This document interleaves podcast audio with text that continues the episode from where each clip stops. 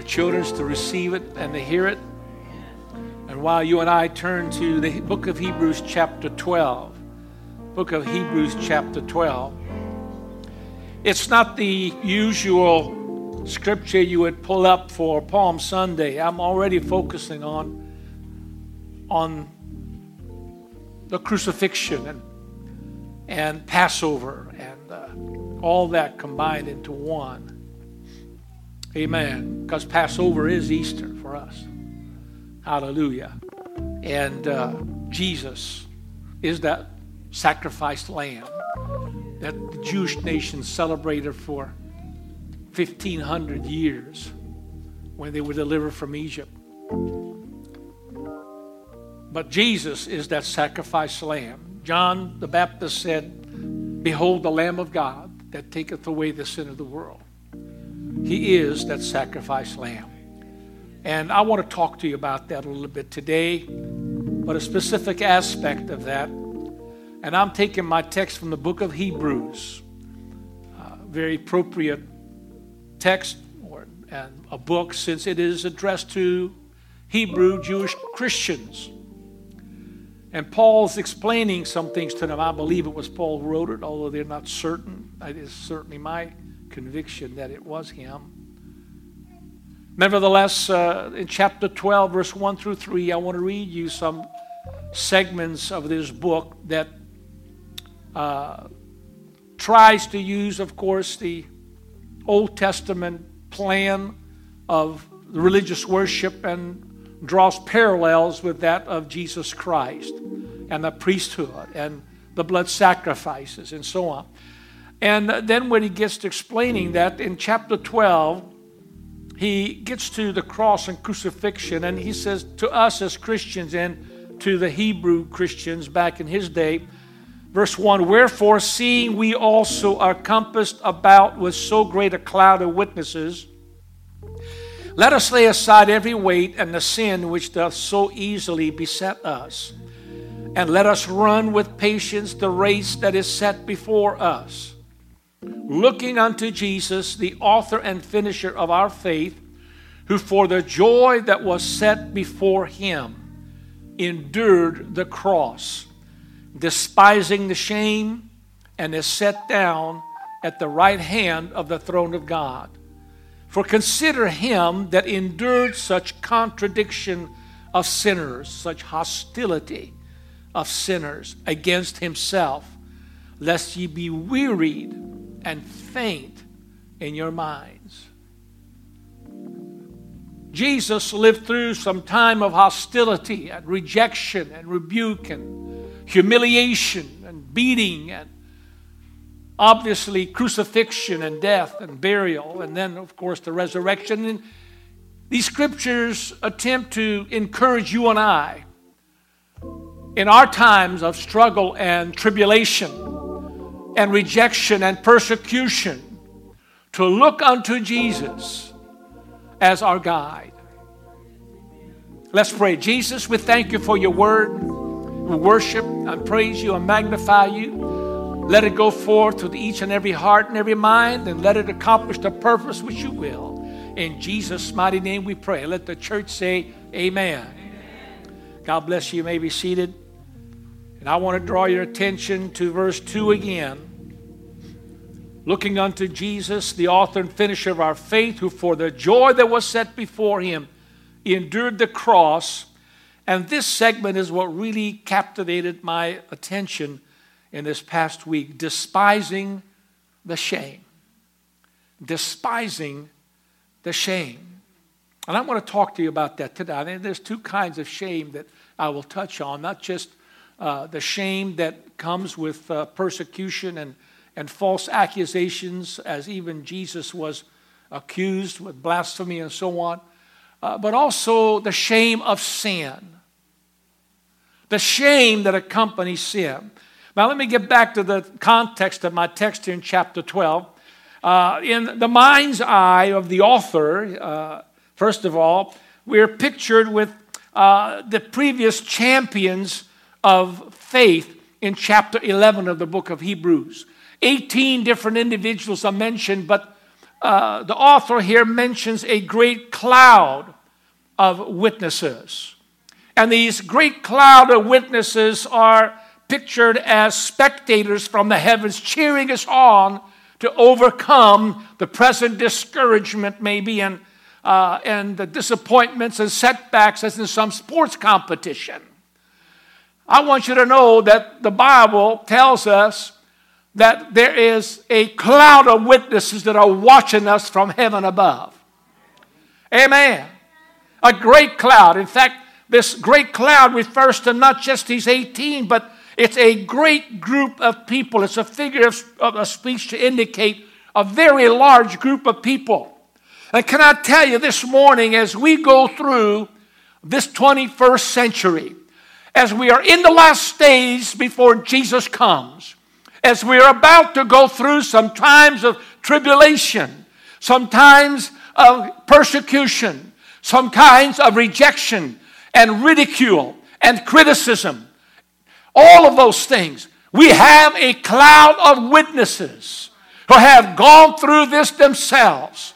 Many whom have sacrificed their lives and have gone through the very same things that you and I are about to go through, or perhaps now even are going through.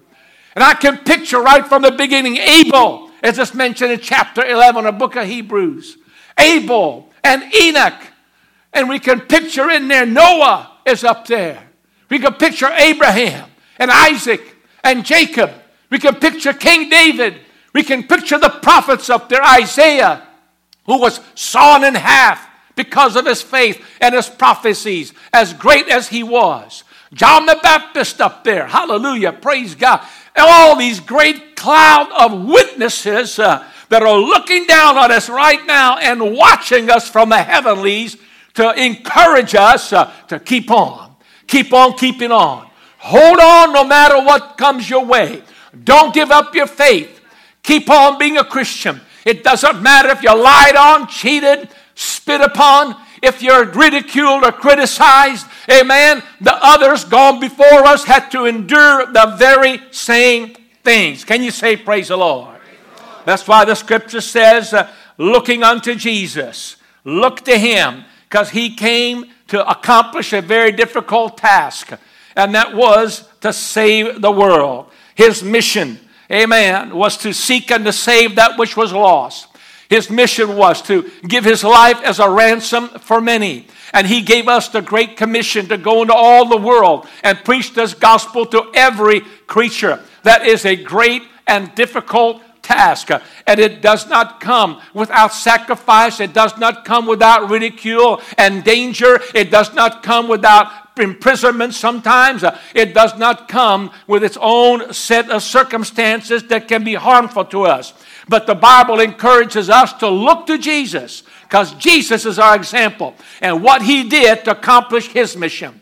His mission was difficult too, and it cost him his life. We are asked to take up our cross and follow after him and accomplish our mission, which is his mission, really extended, and that is to preach the gospel to every creature. He died so we can preach that message. It's not an easy task, but we can do it. Look unto Jesus. He had a mission to fulfill to save the world. Amen. And by sacrificing his life on the cross of Calvary, amen, that you and I may obtain salvation in him, he finished his task. And so we must pick up our cross and follow him so that we can finish ours. Praise God. Now, I can tell you right now that Jesus did not enjoy his suffering on the cross.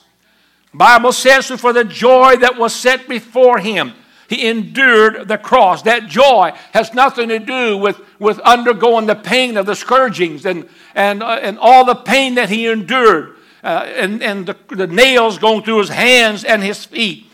Jesus did not regard the cross itself as joy, but he could look past the cross. He could look past the horror. He could look past the pain and enjoy the joy that resulted it. Hallelujah. He could enjoy the joy that's beyond the cross, beyond that suffering. And the same kind of mentality is something that has to be present in you and I in order to enable us to endure unto the end until Jesus comes. Jesus was able to endure the cross because he understood the good that would come out of it the good of a rescued and redeemed people honoring God throughout eternity. Oh, can you say, Praise the Lord? So Jesus did not enjoy the cross, but he embraced the joy that was to come. Now, Jesus did not enjoy the cross, but he also despised the shame that came with the cross. There was shame that was associated with the cross. Of the most prominent aspects of the torture of the cross was its extreme shaming. Jesus not, did not welcome that shame. He despised it, yet he endured all the way through it to victory. Jesus indeed bore a shameful accusation of blasphemy. He endured a shameful beating with the cat o' nine tails, and he was slapped by the hand of the Roman soldiers and spit upon. He was shamefully robed in a purple robe of royalty. He was shamefully crowned with a crown of thorns. He was shameful, mocking, even as he prayed on the cross. He was praying on the cross, the seven things he said on the cross. And even during those times, uh, people were mocking him. Uh, the, some of the priests coming up, others he could save, yet he cannot save himself. If you are the Messiah, come down from the cross and we'll believe you. All these mockings and all these lies. And many of us in these last days, especially, must also learn to embrace our cross and despise the shame that comes with our cross as we follow after Jesus. Do you hear what I'm telling you? Amen. There's shame that will come as you are being accused as being a believer and being a hate monger and you're the ones responsible for all the problems of the world when we are really the answer to their problems uh, in the face of Jesus Christ. Uh, hallelujah. Praise God. And interestingly, uh, I said this, this is the biggest stumbling block to many Christians. It's this embarrassment and shame. They don't want to testify. They don't want to witness. They don't want to talk about Jesus because of the embarrassment, because of the shame that comes with it. But we're going to have to press through that. We're going to have to push our way through. Amen. See, we will do just about everything for Jesus except to suffer embarrassment or shame. One commentator called Christians cowards who would not bear the shame that the world comes against them with. I pray that that's not us. We need to get tough in our faith because he was tough for us on the cross. Amen. And we need to bear our cross as well. But why did Jesus allow himself to be shamed and humiliated like that? The King of Kings, the Lord of Lords. Why did he allow himself to be so, so hated and so, so mistreated? And I would submit to you today it's all because uh, it's part of the overall redemptive plan. Shame is a part of our sin. The first time we encounter is in the Garden of Eden when Adam and Eve partook of the forbidden fruit. And the Bible says plainly that the glory of God lifted and they saw themselves naked. Genesis 3 7 and 10 says it this way And the eyes of them both were opened, and they knew that they were naked. And they sewed fig leaves together and made themselves aprons. And he said, verse 10 I heard thy voice in a garden, and I was afraid because I was naked and I hid myself. First time fear is mentioned, and the first time shame comes into the picture. They wanted to hide themselves because of their sin. Shame is associated with sin. Shame is that feeling or that even fact, because you can have feeling without fact, but it's both. It's the feeling and the fact of public explo- exposure. It's, phys- it's a physical sense of disgrace, it's, it's defilement, it's dishonor and humiliation and embarrassment. I can tell you, I, I, I, know what it's like. I think you know what it's like to feel shame for your own sins, but, but the shame of nakedness. Amen. Some people aren't that very shameful. Amen. They like to take their clothes off and parade their nudity as much as they can. I don't commend that, and neither does the Bible, because I believe in and preach modesty. But I can tell you when I had my cardiac catheterization at the VA hospital, and they had to put that, that, that needle and that thing down through my groin and my thigh, I was completely stripped naked. And you're hauled into that room with all those people. You had about four or five men, you had about three or four women, nurses, and you are publicly exposed, totally naked. You don't think you feel embarrassed? Huh? Would you, wouldn't you be? Praise God. I wouldn't want you to go through something like that. But if you want to feel what shame and embarrassment is, you may have to go through one of those tests. I hope you don't. But that's, that's part of it. That's something that we should be aware of, and something that we should, in fact, uh, attach to sin in our own lives. And remember that when we feel that shame, it could be that we're doing something wrong, where something is not right between God and us. When Aaron led Israel, you know, the first high priest, Moses' brother, when Aaron led Israel to worship the golden calf, they did so naked to their great shame, Exodus 32 tells us. Shame is something that covers people like a garment or covers their face. Job 8 22 says, They that hate thee shall be clothed with shame. Psalm 35 26 says, Let them be ashamed and brought to confusion together that rejoice at mine hurt. Let them be clothed with shame and dishonor that magnify themselves against me. Psalm 44 15, my confusion is continually before me, and the shame of my face hath covered me. The psalmist confessing his sin and the shame that he feels as a result of what he did. Psalm 83 16, to pray against the enemies of the Lord, it says, Fill their faces with shame that they may seek thy name, O Lord. I'll talk about that minute in a minute. The grace of shame. The motivation, hallelujah, that should motivate us to seek God. But shame is the resulting spoiled reputation. It's a despised status. It's a, a blot on your name and your record. It's, it's a filth. It's, it's a mark of folly, and, and it's something that, that is impossible to remove. And I, I dare not get into social media. One of the things, uh, there's, it's called the shaming storm. There's several articles out on that. It's, it's how that, uh, that, that once somebody gets after your reputation online, uh, it's not like the old days where uh, if you ruin your reputation, you just move to another town or another state and, and you start all over again. You can't do that in the 21st century because your name and your reputation and, and, the, and, and the false accusations go with you no matter where you go, even to the other side of the world. And is it fair? How can someone start all over again when they were shamed? And what if they've been forgiven and start all over again? How do they start all over when that thing keeps coming back?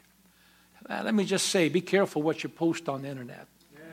I know we all know that, but I'm going to remind you. We need to remind our children to make sure that they're careful in what they say, what they do.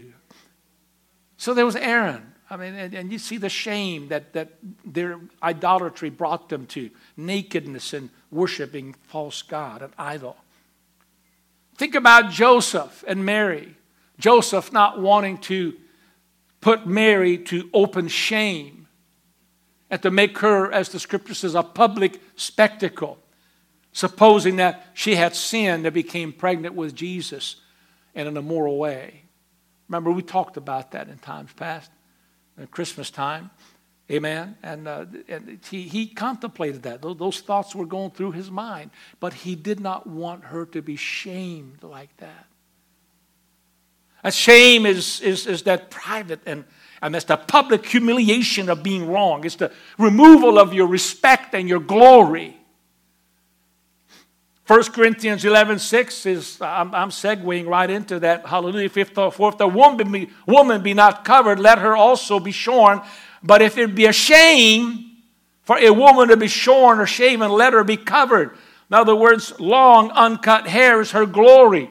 Amen. If she's uncovered, if her hair's short, amen, she's uncovered. It is shameful. Let it grow out uncut so she would be covered. And the Bible is very specific in verse 15 that it, her hair has been given her for her glory. I'm talking about the Word of God. I'm talking to Christians. I'm talking to people who say that they believe the Word of God. I'm talking to people who say they're yielded to God and the Word of God. Yet we're told to look unto Jesus, who for the joy that was set before him endured the cross, despising the shame, despising the shame, and sat down at the right hand of God. He endured such contradiction of sinners against himself that we are to remain committed and confident to the end, just like he did and what he was. There's an interesting scripture in the next chapter, Hebrews chapter 13, verse 9 onward. Uh, and we're told that uh, we are to establish our hearts with grace, with thanksgiving and with gratitude and with the help of God, going to Jesus outside the gate bearing the reproach. I'm talking about bearing the reproach and the shame that goes with following after Jesus. And this is what Paul is trying to get across to the Hebrew Christians who felt the heat, who felt that reproach and, and felt that rejection and, and, and that ridicule for being Christians instead of continuing to follow with the Old Testament Mosaic law. And here in chapter 13, verse 10, he says, We have an altar whereof they have no right to eat, which serve the tabernacle. Verse 11, For the bodies of those beasts, now get this, the bodies of those beasts whose blood is brought into the sanctuary by the high priest for sin are burned without the camp. Sister Kayla, could you put that uh, picture up on the, on the board for me. I asked her to get a, a, a picture of uh, the tabernacle, the wilderness up there. Amen. Ready whenever you are. Hallelujah. And uh, can you put it up there? It's up. I'm looking at the back wall. No wonder. Hallelujah. I'm looking at the, looking at the wrong projector. Praise God. But, you know, under the Old Testament system, as you know, uh, oh, wrong one. Oh, this won't, this won't shine. Hallelujah. the diamond won't shine. This one, it, it's on there, but the screen is so bright that it won't, it won't reflect on it. Hallelujah. Isn't that something? Well, I need a pointer. They have a pointer? Thank you. Onward. As you know, when the priest. Oh, thank you.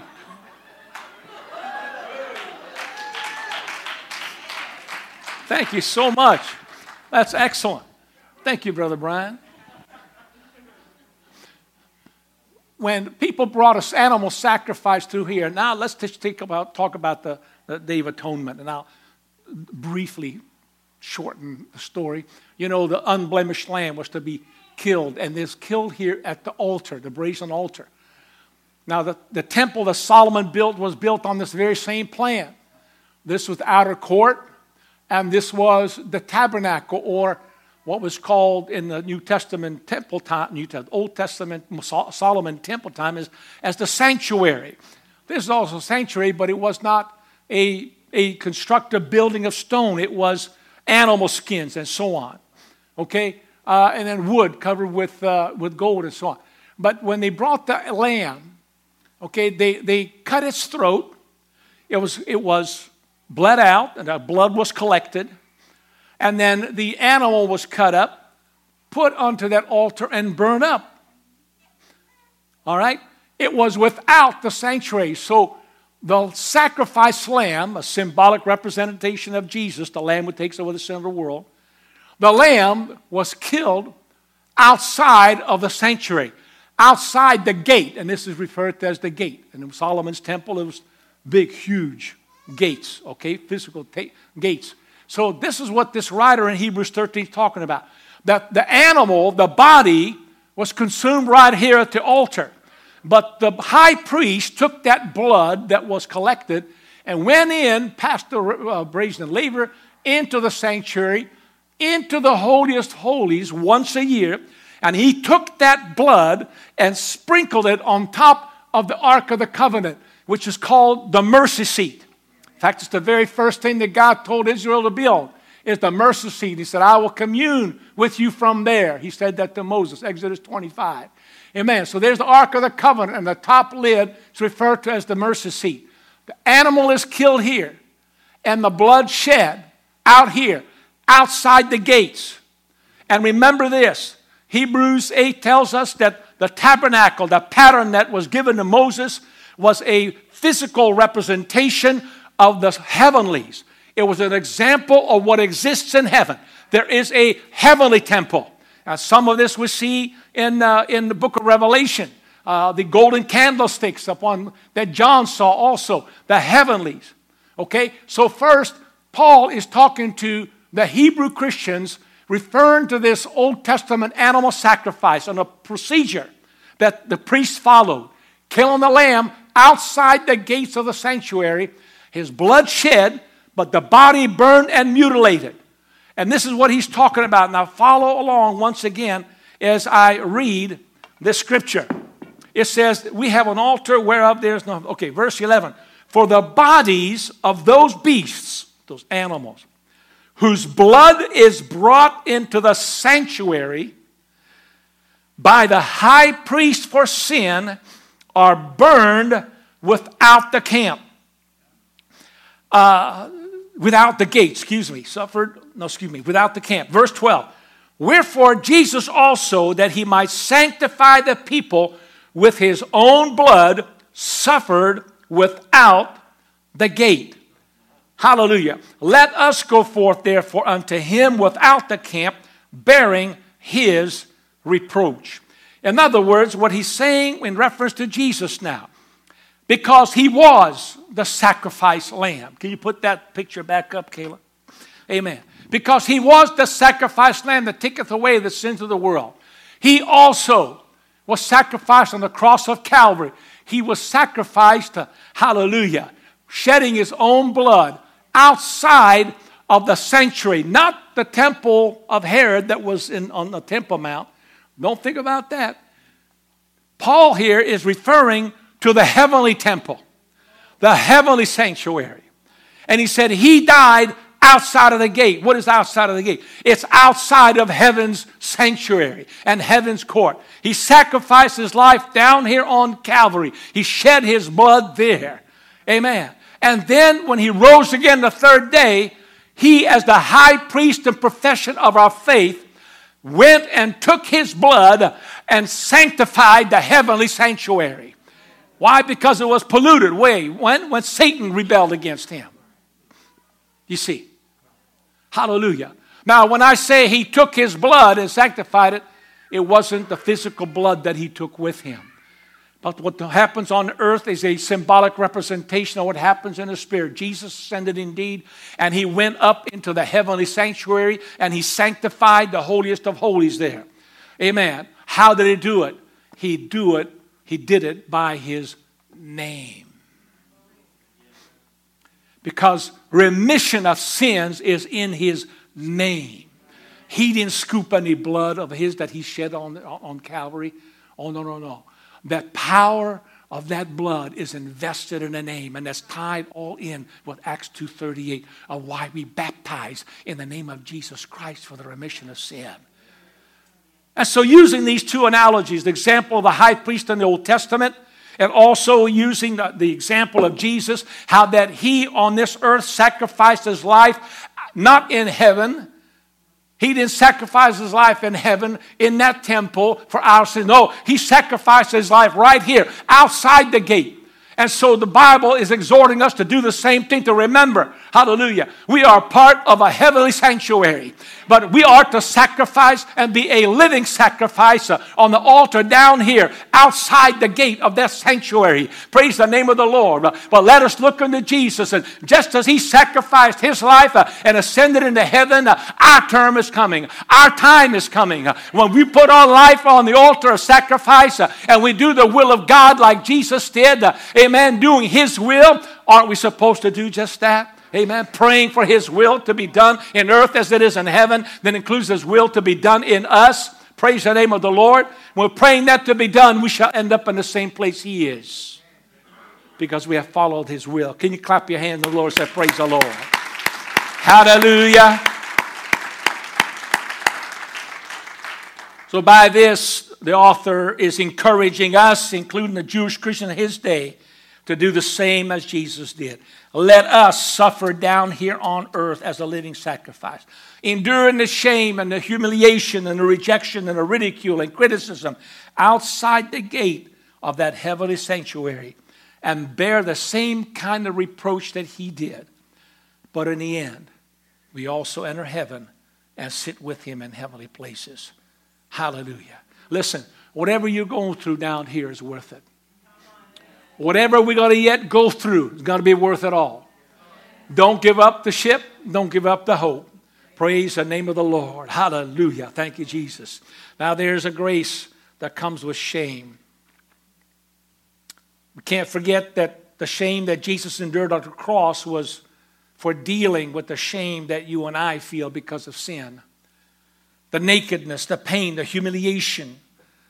It was what you and I would feel if we stood before God in judgment and if we had not dealt with our own sin in our lives and not been covered in the precious blood of the Lamb. There's still one story Jesus told about the kingdom, the man who entered into the wedding and had no garment. He doesn't have that garment of righteousness that comes with being baptized in Jesus' name. And so, uh, because of sin, we feel shame. And if we stood before God in judgment, if we had not been born again, then we would suffer extreme humiliation. Now, in the Garden of Eden, God shed the blood of animals to make the coats of skins for Adam and Eve to cover their shame and their nakedness. We know that.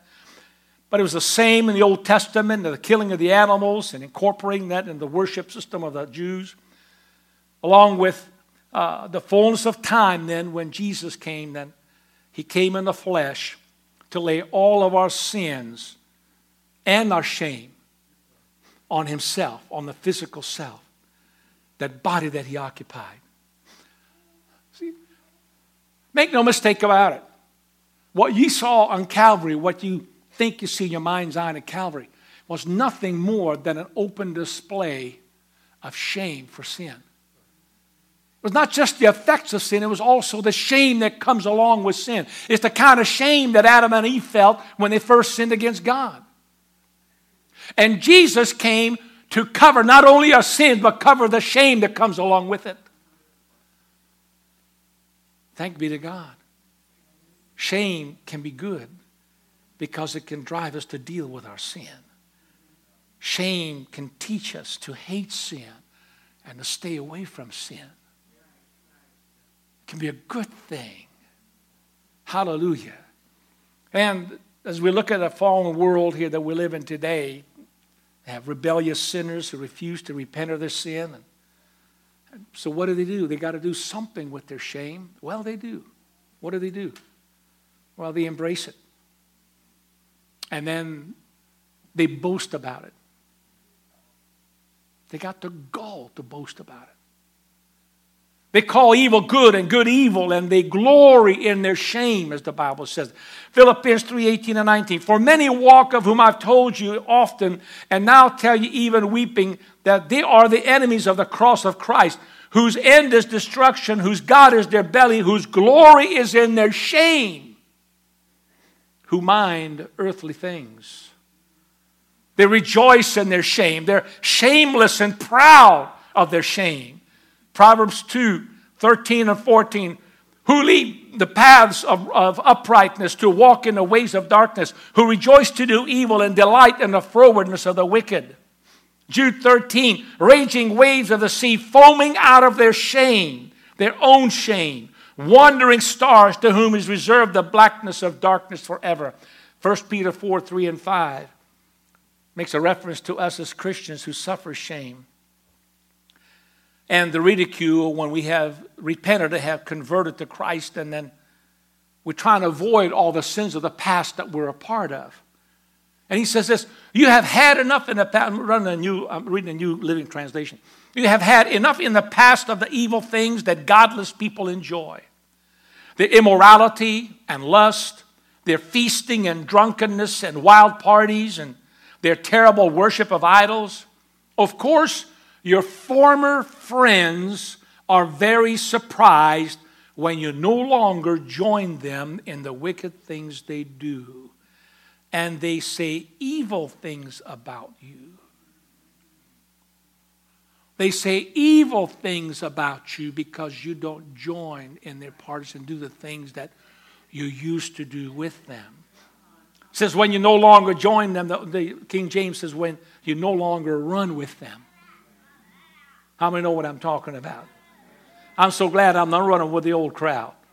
I don't want those kind of friends. If you got those kind of friends, you need to, need to get a new set of friends.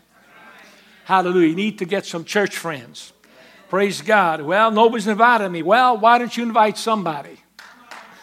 Thank you, Jesus. Why don't you invite somebody to your place or invite them out to McDonald's or something? Have a Coke or a shake. Mm, hallelujah. Praise God. It's dinner time. But see, the logical end game for these people is of, of refusing this, this message of true shame. I mean, true shame for their sin is just a complete rever- reversal or an, an inversion of what is good for evil.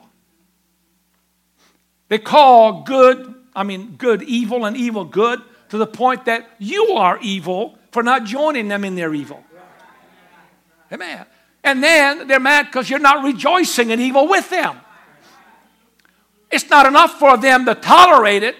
Oh no, I want you to join me. I want you to celebrate it. I want to, you to enjoy it. I want you to applaud it. I want you to, come on, get with it. So the goal of the enemy is to make you and I feel ashamed because we don't do it. Hallelujah. What do you think this world's trying to do to us? It's trying to fit us into this mold by trying to make us feel ashamed for what we believe in. Make us feel ashamed for believing in Christ. Make us feel ashamed for, for, for living a holy life. But we have to remember that Jesus confronted their sin and he was shamed also. And we will also be shamed. John 15, 18 through 19, Jesus said, If the world hate you, you know that it hated me before it hated you.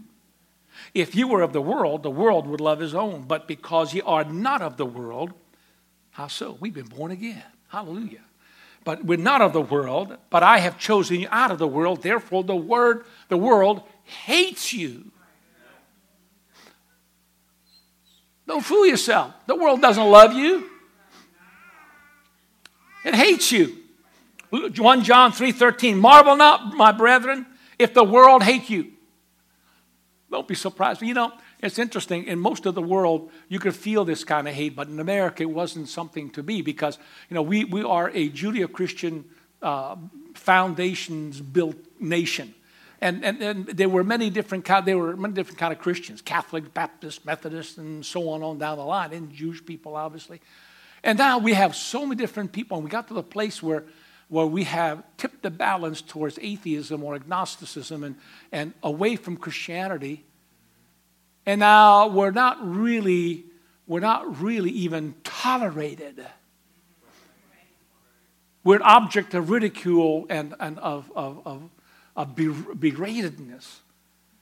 And, uh, and, and, and, and, we're feeling it now in America. And, and we have a problem with this shaming. We're not used to it. Because before we had this, this kind of a healthy respect for other Christian groups leave me alone, I'll leave you alone kind of thing. You know? Thank goodness you believe in God, you read your Bible. I read my Bible too. There was, there was a tolerance there because of our Constitution.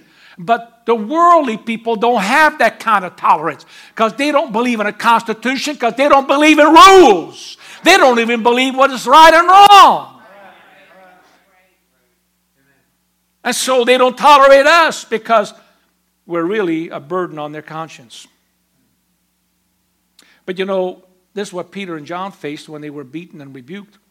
In Acts 5:41, the Bible says this, and they departed from the presence of the council, rejoicing that they were counted worthy to suffer shame for his name.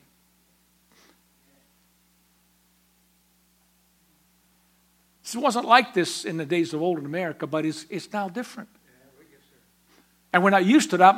And I'm, I'm, what I'm trying to do, I believe, in, in this particular Easter season is to somehow toughen up our skin so that we don't get so easily hurt and offended and shamed and turn up, you know, and just, well, if that's what it takes, I'm not going to be a Christian. This isn't worth it. Jesus could have said that on the cross, so he never did that. This isn't worth it. Oh, no, no, no. He looked beyond the present. He looked beyond the suffering of the cross, and he looked at the end result.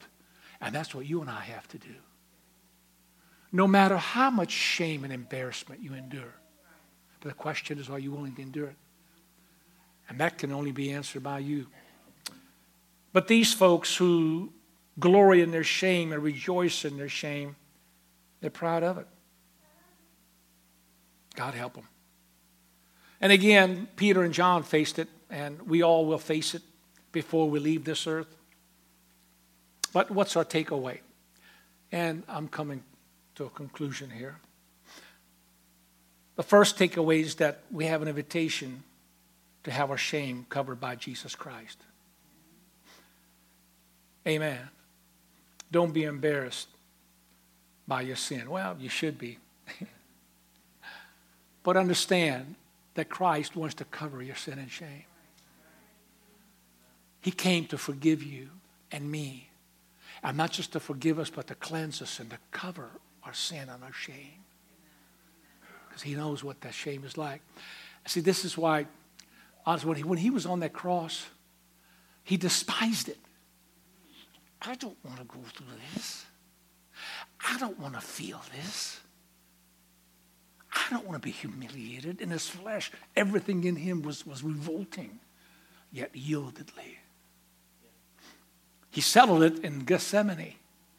That's why he, he, he, he sweat those beads of blood mixed with sweat. Because it was so hard to get the victory in prayer. You know, the way to get our victory against shame and this hostility from the world is prayer. Get filled up with the power of God and understand who you are and what your mission is. Don't ever forget your identity and don't ever forget what God put you on this earth for. It was to be a witness for Him, a living witness for Him. Never mind the shame. He was shamefully despised and, and, and, and treated. We will be too. Expect it. Expect it. Hallelujah. Make us strong in the Holy Ghost. That's what the disciples did. Hallelujah. Praise God.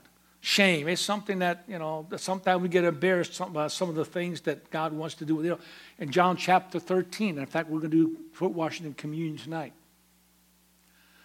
when Jesus instituted that in John chapter 13, and he calls his apostles together and, and he's going to wash their feet. And Peter says, uh uh-uh. uh he was so embarrassed that Jesus, the Master, the Lord, the Christ, is going to stoop down and wash his feet. He was embarrassed. Amen. But well, you know what Jesus said? Peter, if you don't let me do this, you have no part with me. Whoa. You got that revelation. It's okay, Lord. Just give me a bath. Just, my head, my hands, my feet. Just give me a bath. All right, that's what it takes. Hallelujah. I'll take it. But at first, it was that embarrassment, that shame. And you know, and tonight when we come together at six o'clock and bring your own towel, make sure you bring your own towel. Turn to your neighbor and tell them, bring your own towel. Come on, do it again. Take the bath. Yeah. Hallelujah because you're going to use the towel to wipe, amen, either their feet or your feet or whatever. You exchange towels. Hallelujah. But, but don't be embarrassed in washing each other's feet. You know, in, in, in repentance, we identify with Jesus' death, in water baptism, with his burial, receiving the Holy Ghost, the resurrection power, and we wash one another's feet. We identify with his humility.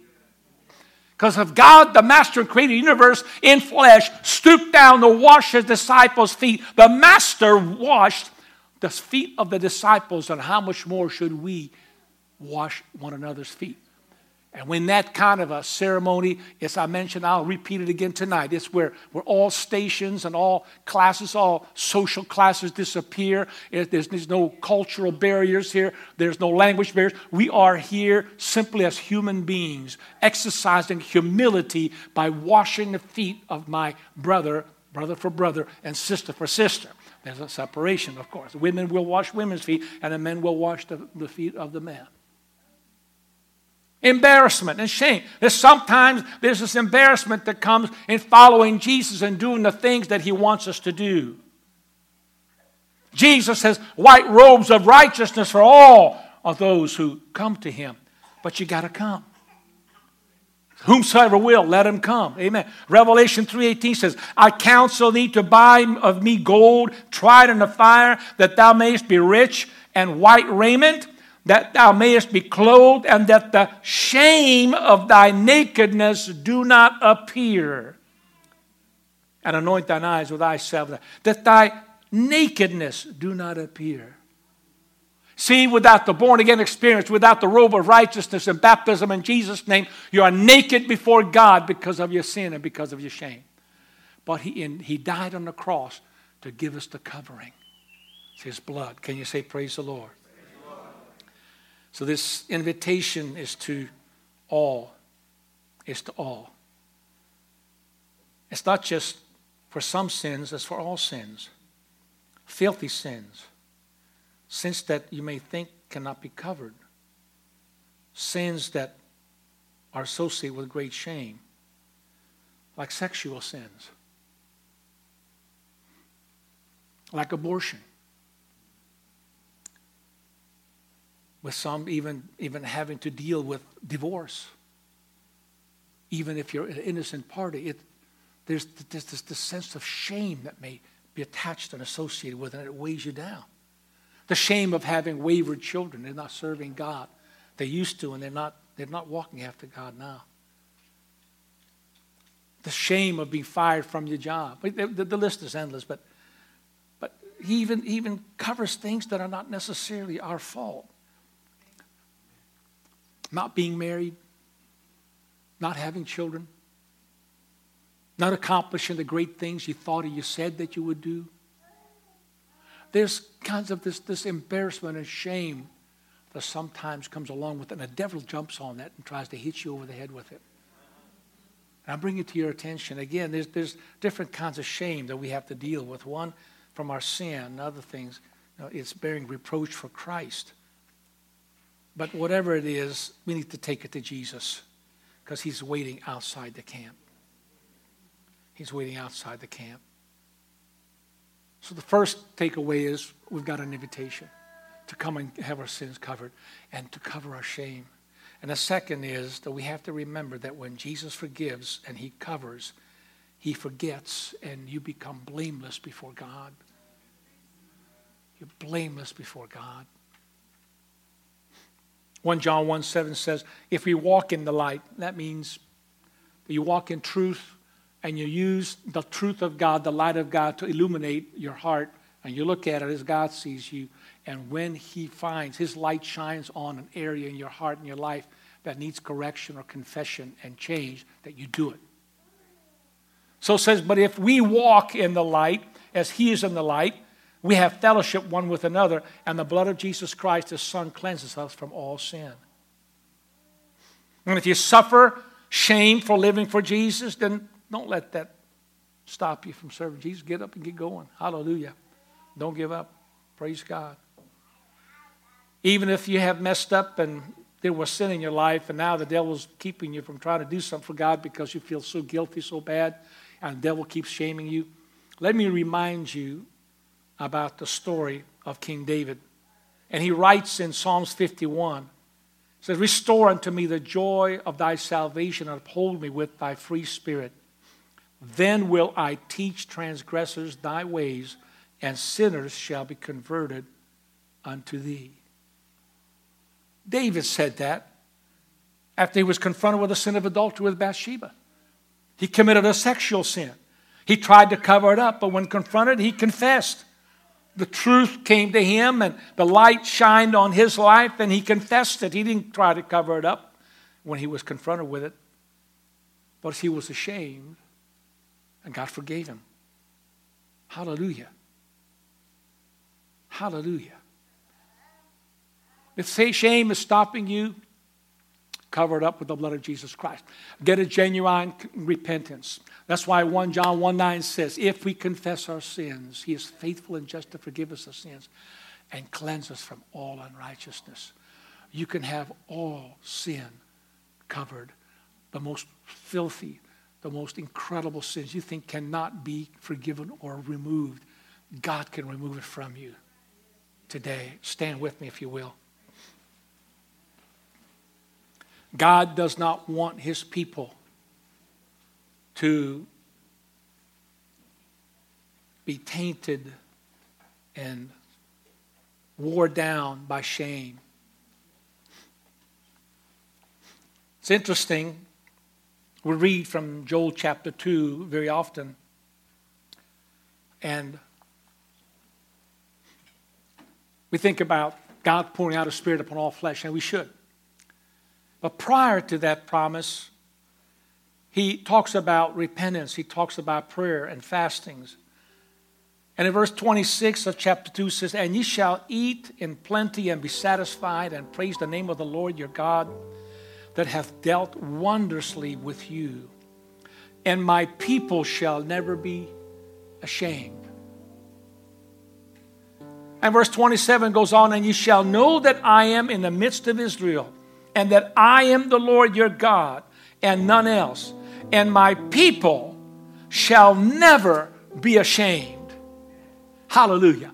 And the very next verse says, When you deal with the shame, and it shall come to pass afterward that I will pour out of my spirit upon all flesh, and your sons and your daughters shall prophesy. Your old men shall dream dreams, and your young men shall see visions. And also upon the servants and upon the handmaids in those days, I will pour out of my spirit. Praise the name of the Lord. Listen, if you got a problem praying through in the Holy Ghost and speaking in tongues, uh, you may have to deal with some shame, have to deal with some sin in your life, uh, but understand that God is a merciful God. He came in the flesh and died for you and I so he could take his shed blood uh, and apply it to your soul and the mind, uh, give you a clean conscience, uh, cover your sins, cover your shame, so you don't have to be ashamed because of sin anymore. Because one thing to be ashamed in front of people for bearing his reproach, and it's another thing to stand before God in shame because you haven't dealt with your sin. God wants you and I to deal with our, our sin. And if you feel condemned and in shame, you can deal with it today. I asked Andrea to sing this old song. And the shame that this song is referring to is the shame of bearing the reproach for Christ. It's Easter season and beyond, as we head deeper into 2023, as we bear our own cross, as we face the unknown, and as we face a hostile world, an increasingly hostile world, let us ever keep the cross of Calvary before us. And I think this song says it well. It's an old song.